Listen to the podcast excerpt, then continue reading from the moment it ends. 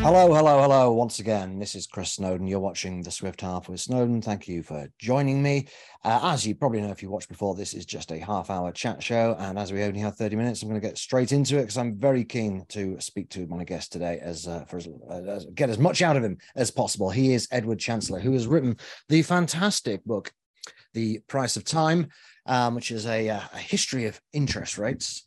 And um, far more exciting than than it sounds. Book of the year, if not possibly the decade, I would argue. Um, certainly very much worth reading. Edward, hello. Thanks for joining us. Yeah, well, peace be with you. Now, perhaps you can start off by um, maybe not summarizing the book, but uh, just explaining um, the importance of interest rates and uh, and what they've done down the years. Um, well, I, I see it really as interest rather than interest rates, interest right. being a, a charge on, um, well, as I say, it's a charge on time, the, the mm. price of time. And um, as I outline in the book, interest is probably the oldest financial institution known to man. It, it predates uh, cash money, coinage, by at least two millennia. And there's evidence uh, from language, from the etymologies of the ancient languages, that interest uh, was probably charged even in prehistoric periods uh, by, uh, by, by farmers uh, lending cattle and grain to each other and charge and, and, and making a charge uh, on that. Uh, because the, if you look at the origins of the words, um, they tend to relate, of the word interest, it tends to relate to the offspring of livestock, of, of calves and, and kid goats and the like. And um, then if you look in ancient Mesopotamia, you, um, you find uh, where the first cities appeared, you find interest being used uh, on loans, and that those loans were used, um, as we do today, to buy houses, to finance uh, businesses, uh, local light industry, but also commercial uh, voyages. And what's interesting here is that we see that not only is interest serving its function as a discount rate on the valuation property, but also it higher interest rates were charged on risky loans. So you can see that interest incorporates a price of, of, of risk. And as I elaborate uh, in the book, uh, interest is the sort of central pricing mechanism of a capitalist system. Uh, it, it, it, it is the, uh, the capitalization or discount rate at which all, all, all assets, whether stocks, bonds, or real estate, you name it, are, are, are valued. It, it's also uh, the rate, um, it's also the, the hurdle rate or payback period, as we often call it, uh, that determines the allocation of capital, what type of investments we make. It is a, um, it is a um, sometimes referred to as in the nineteenth century as a, a reward for saving, or as a, uh, a reward for abstinence. So interest determines the amount of money that is that is saved, uh, but it's the price of leverage. So it also determines how much is borrowed. In an international context, interest determines how capital flows, how capital, international capital flows.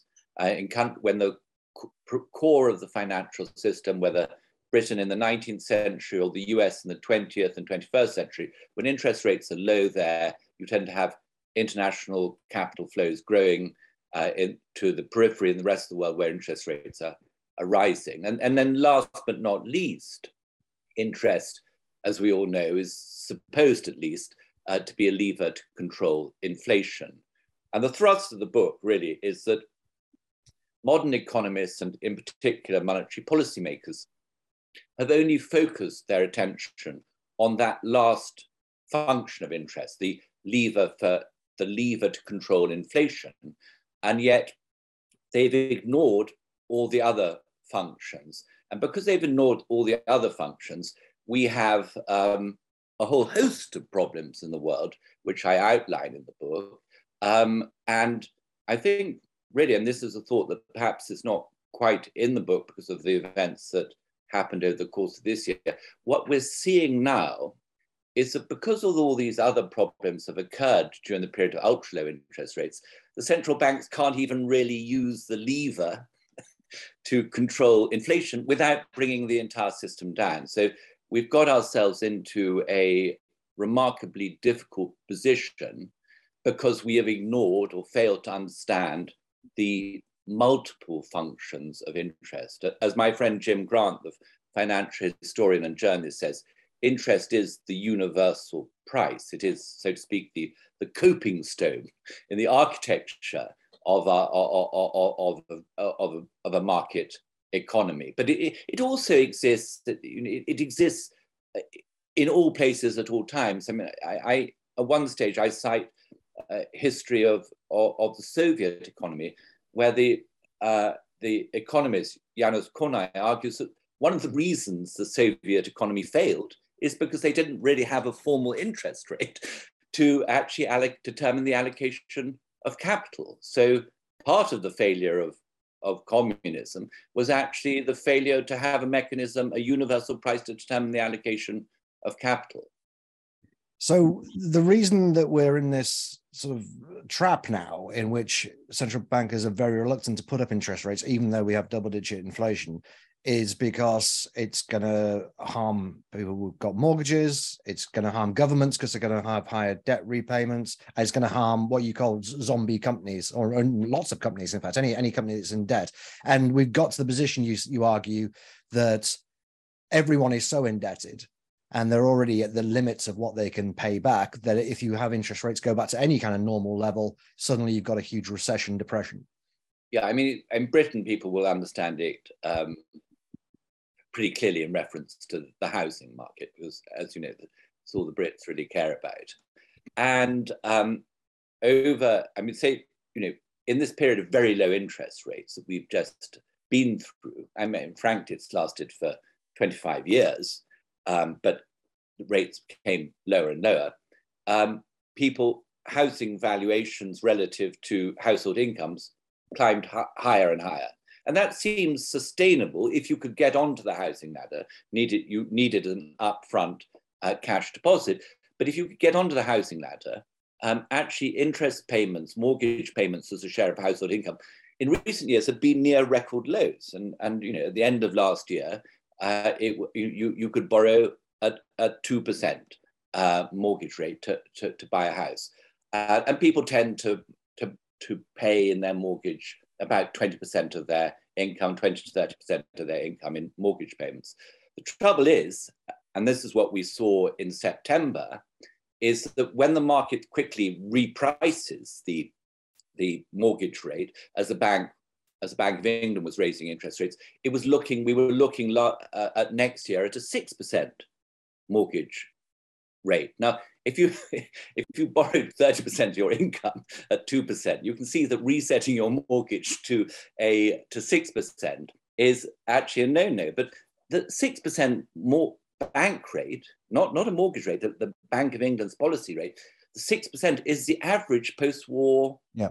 uh, is the post-war average. Now, so you can see quite clearly, just in that simple example, that the um, that the resetting interest rates to a normal level would completely crash the U K housing market. And one, one anal- analyst I read the other day um, was pointing out that a that because mortgage mortgages are so much larger relative to income today than in the early nineteen eighties, a mortgage rate of fourteen percent in um, in nineteen eighty would, would be the equivalent today in terms of, of payments from household income of a three percent mortgage rate.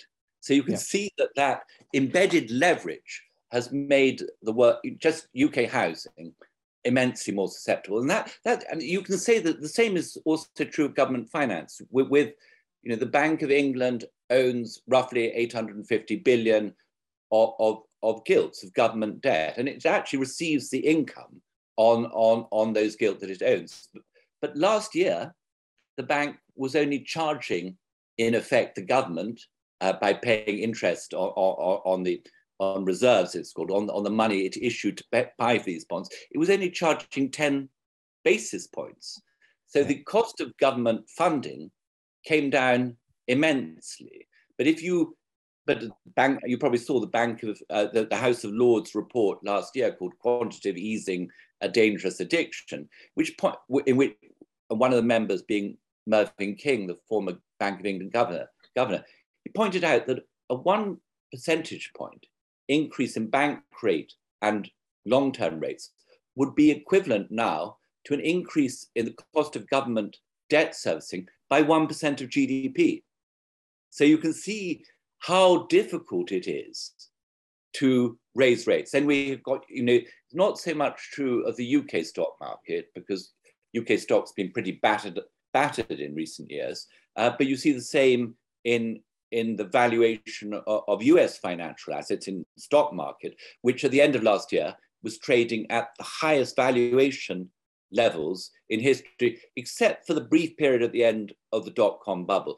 And now this year, the Federal Reserve has raised interest rates. Now currently, Fed funds rate at about three point seven five percent target to four percent target.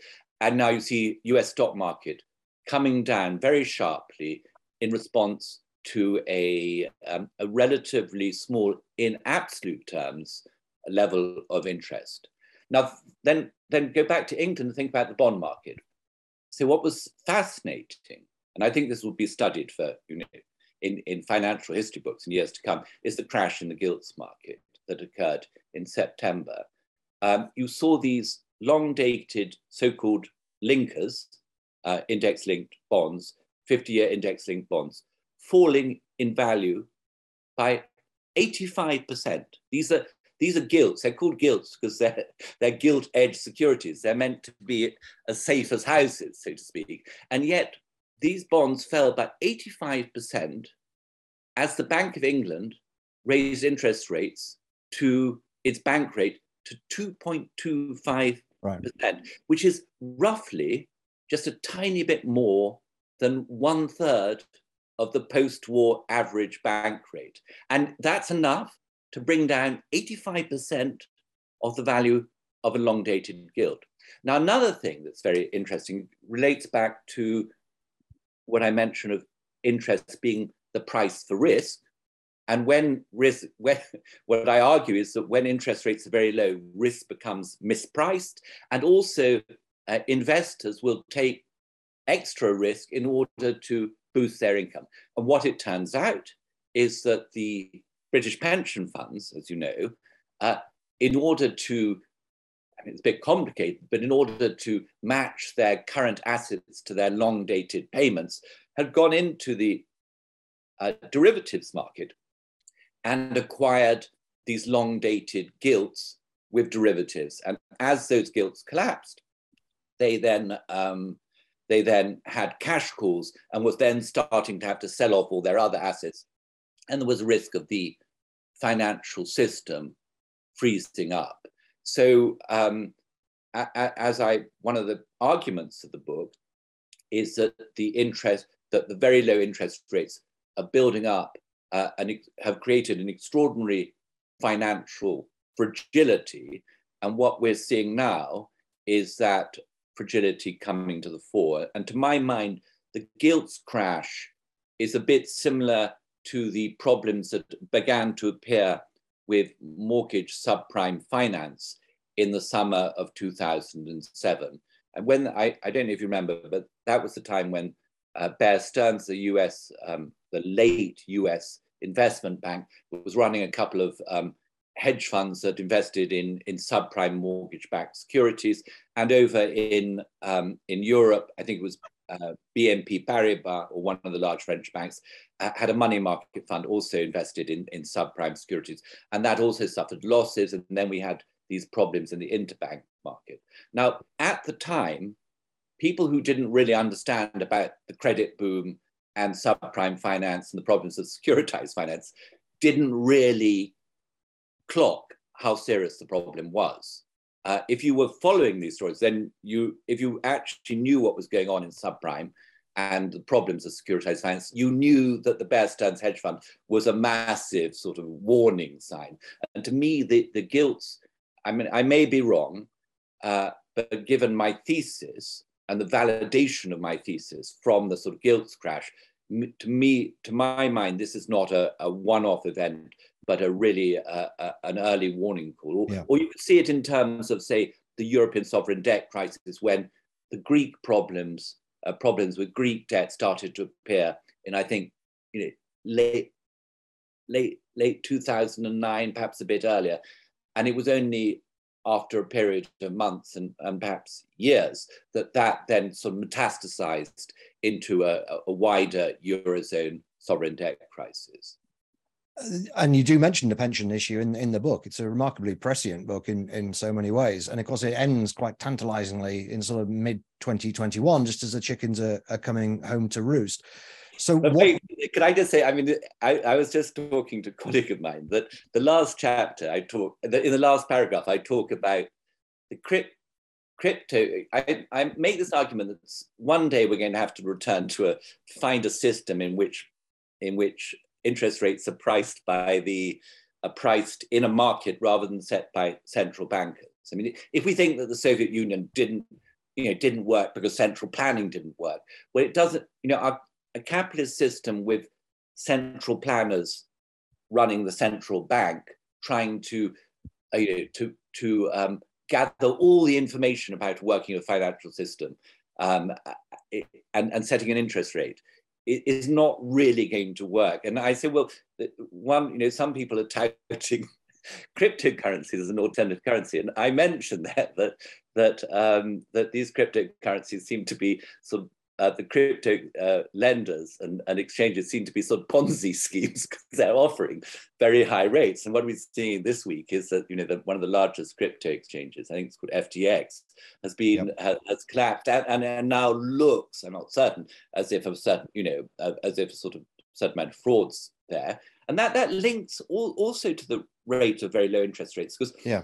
Cite somewhere, you know, do you remember J K Galbraith's famous comment in the nineteen in his book on the nineteen twenty-nine crash that during booms you get what he calls the bezel, an illusory increase in wealth, or in fact embezzlement that takes place during the boom. And I think that uh, and and Galbraith doesn't link this to in a way anything wrong in the monetary system. He he's a, a Keynesian, and Keynesians on the whole don't, to my mind, have a sort of deep interest in what interest does, so they don't really understand it. But anyhow, you take the concept of the bezel um, and put it through, you know, my, from my prism, um, then you see that actually the bezel is likely to grow, most likely to grow, at a time when interest rates are very low. Yeah, and you, you mentioned the various cryptocurrencies as examples of the kind of investments people make when they can't get much return from from other things, you know. Um, what where, so what do you think is going to happen next? Because it doesn't seem to me like many lessons have been learned. Uh, it seems that, you know, even the enormous amount of money printing during COVID is being dismissed, and the inflation we're seeing is just being blamed on the, you know, sanctions on on Russia and supply side problems.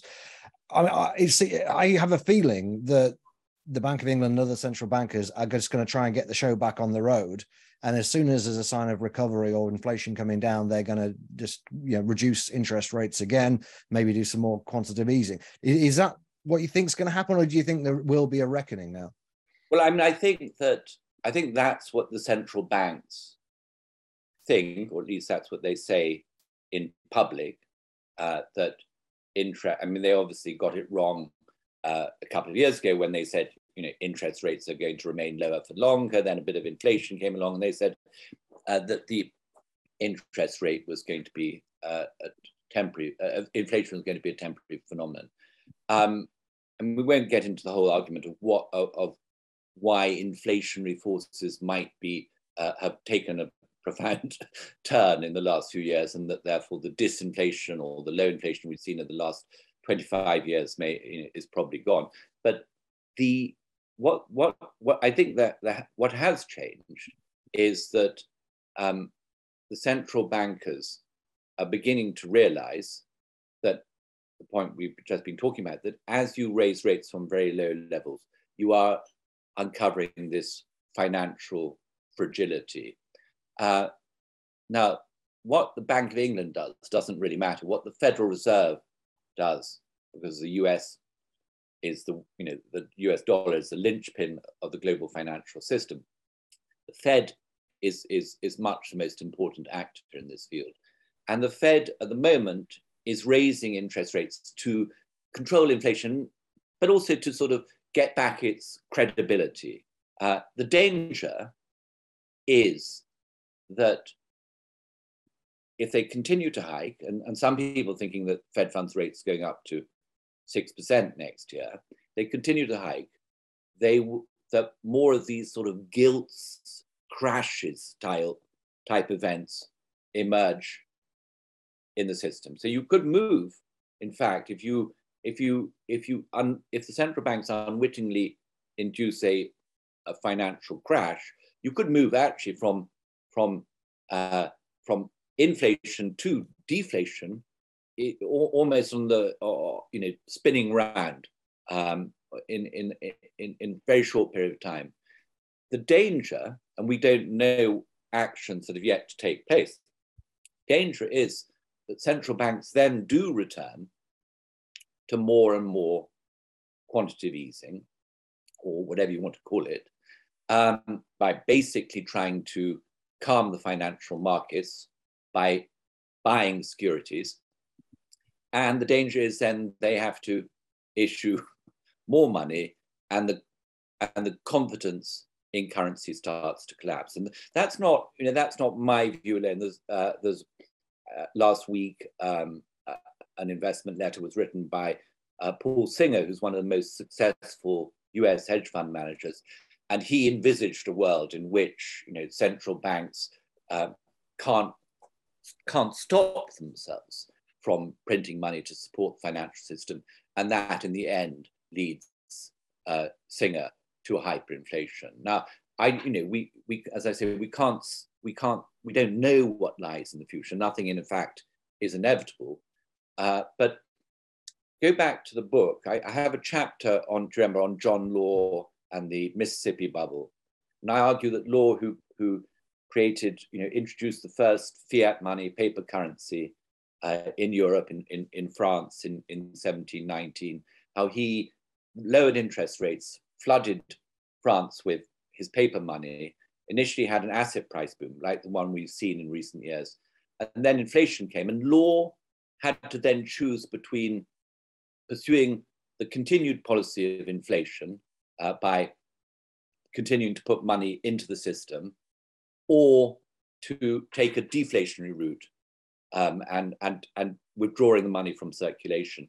And in the end, Law actually chose to withdraw the money from circulation, which caused a, a crash and, and in the end, the collapse of his monetary experiment. So I think we are on the point where, you know, the central banks have to choose between inflation and deflation. And my hunch, my hunch is that they will go down the inflationary route, and not least because governments, governments, uh, you know, won't want to be, uh, you know, left paying very high interest rates on their right. debt.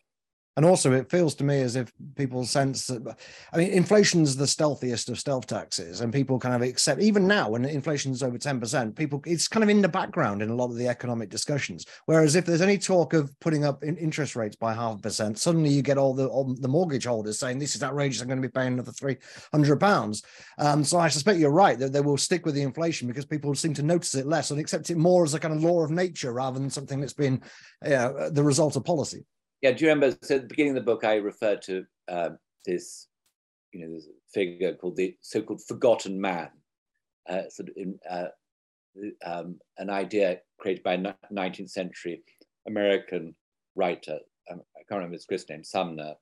And so the forgotten man is the person who sort of suffers in silence from policies, mm. not represented. In a way, uh, my book is in a way of the, the forgotten man, or people or families, households, who suffered from the low interest rate policies. And these were, you know, the young, the workers facing low productivity, people who didn't have financial assets. And savers, of course. Uh, they, you know, nobody ever talks about the savers when interest they, rates go up. They're the, they're the forgotten men. Now, move into an inflationary era, then you get a whole load of other people also who um, are, you know, who, who, who suffer from inflation. And, and, the people who benefit from the low interest rates, or whether they're low in, in, in nominal terms or low in real terms in, during an inflation period, the people who benefit from low interest rates, whether they're governments or, or, or home buyers or banks or financial entities, they're the ones who, who, who get their complaints on the front page of the newspaper.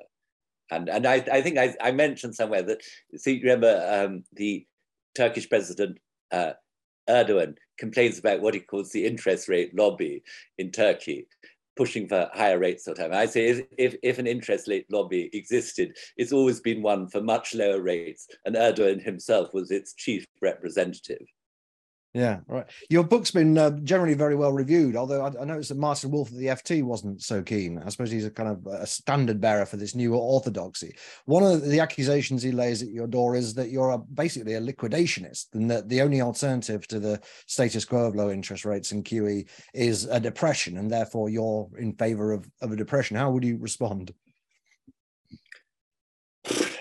I mean, you know, I'm, I'm inc- I incline more towards the economics of Friedrich Hayek, and and and Martin Wolf inclines more towards those of, of Keynes, and and and you know, they, Hayek was accused of being a liquidationist in the nineteen thirties. The point is, if an economy is far away from equilibrium, then one has to find some way of moving it back to equilibrium, even if that means that businesses that have engaged in, if you will, disequilibrium activities, for want of a better word. I mean, look, let's call them zombie companies, or let's call them sort of pie in the sky venture capital businesses, or let's call them crypto exchanges. These businesses are a symptom of the disequilibrium. And in order to get back to a state of equilibrium, there is no choice that capital and labor must be reallocated. Now, you know, call that liquidation, if you will. The alternative, and of course this is why Martin Wolf didn't like my book, is to move further and further away from, from equilibrium, which is yeah. what we've done since the two thousand eight financial crisis. Now, of course, why the central bankers won't address my book and why Wolf won't like it is that in the end, if my analysis is correct, those who pursued and those who've advocated such policies over the last thirteen years will in the end be held responsible for the problems that emerge. So, so, uh, you know, so there we are. That, that's a different agreement. Uh, I think, you know, Wolf pointedly doesn't mention what I, well, first of all, he doesn't mention any of the problems that I that I elaborate on, the causes, on the product, on the outcomes, the consequences of these ultra low rates. But I, I specifically, towards the end of the book, have a description of what happened in Iceland. And the Icelanders, after the global financial crisis, where they'd been the most, you know, uh, irresponsible of all countries in the world, building up massive foreign debts, massive mortgages, so on and so forth, they actually were sort of hung out to dry. Um, And they liquidated, if you will. They liquidated their banks. They liquidated and defaulted on their international debts. Okay, so, so that wasn't a nice position to be in if you'd lent to an Icelandic bank. Well, too bad. You, you, you made a bad loan and you took the loss. So then they protected their domestic depositors and they protected their home, um, home buyers on mortgages. They allowed interest rates to rise. And inflation came along, but it, it disappeared. And within seven or eight years, Iceland was actually, had recovered faster than any of the Eurozone countries that had pursued the type of policies advocated by Martin Wolf. So, and actually the economy had liquidated, if you will, by moving away from finance towards uh, high tech and towards um, tourism. So the, the economy had restructured itself and the government debt was down, households were better off, and, it, and then Iceland was sort of winning, you know, winning awards of being the best place in Europe to live. So it's simply not true that you actually have to have high and sustained unemployment as the only alternative to these type of policies. They sort of, you know, you, you could say, okay, Iceland's a small country, very difficult to, for a large country to, to actually rearrange its debts after crisis. But, you know, it is an alternative. Yeah, I mean, there is such a thing as a business cycle, and we spent a very long time trying to pretend that, you know, that there isn't, and that recessions can be indefinitely postponed. I'm afraid our time is up. Um, thank you very much indeed for joining. It's great talking to you. I recommend folks at home, please go out and get The Price of Time. Absolutely splendid book. Um, thanks for watching. Uh, we'll be back in a couple of weeks with a uh, another great guest. Um, thank you in particular if you're an I E A donor. If you'd like to become an I E A donor, go to I E A dot org dot U K slash donate. Take care, and you'll hopefully see me next uh, next fortnight.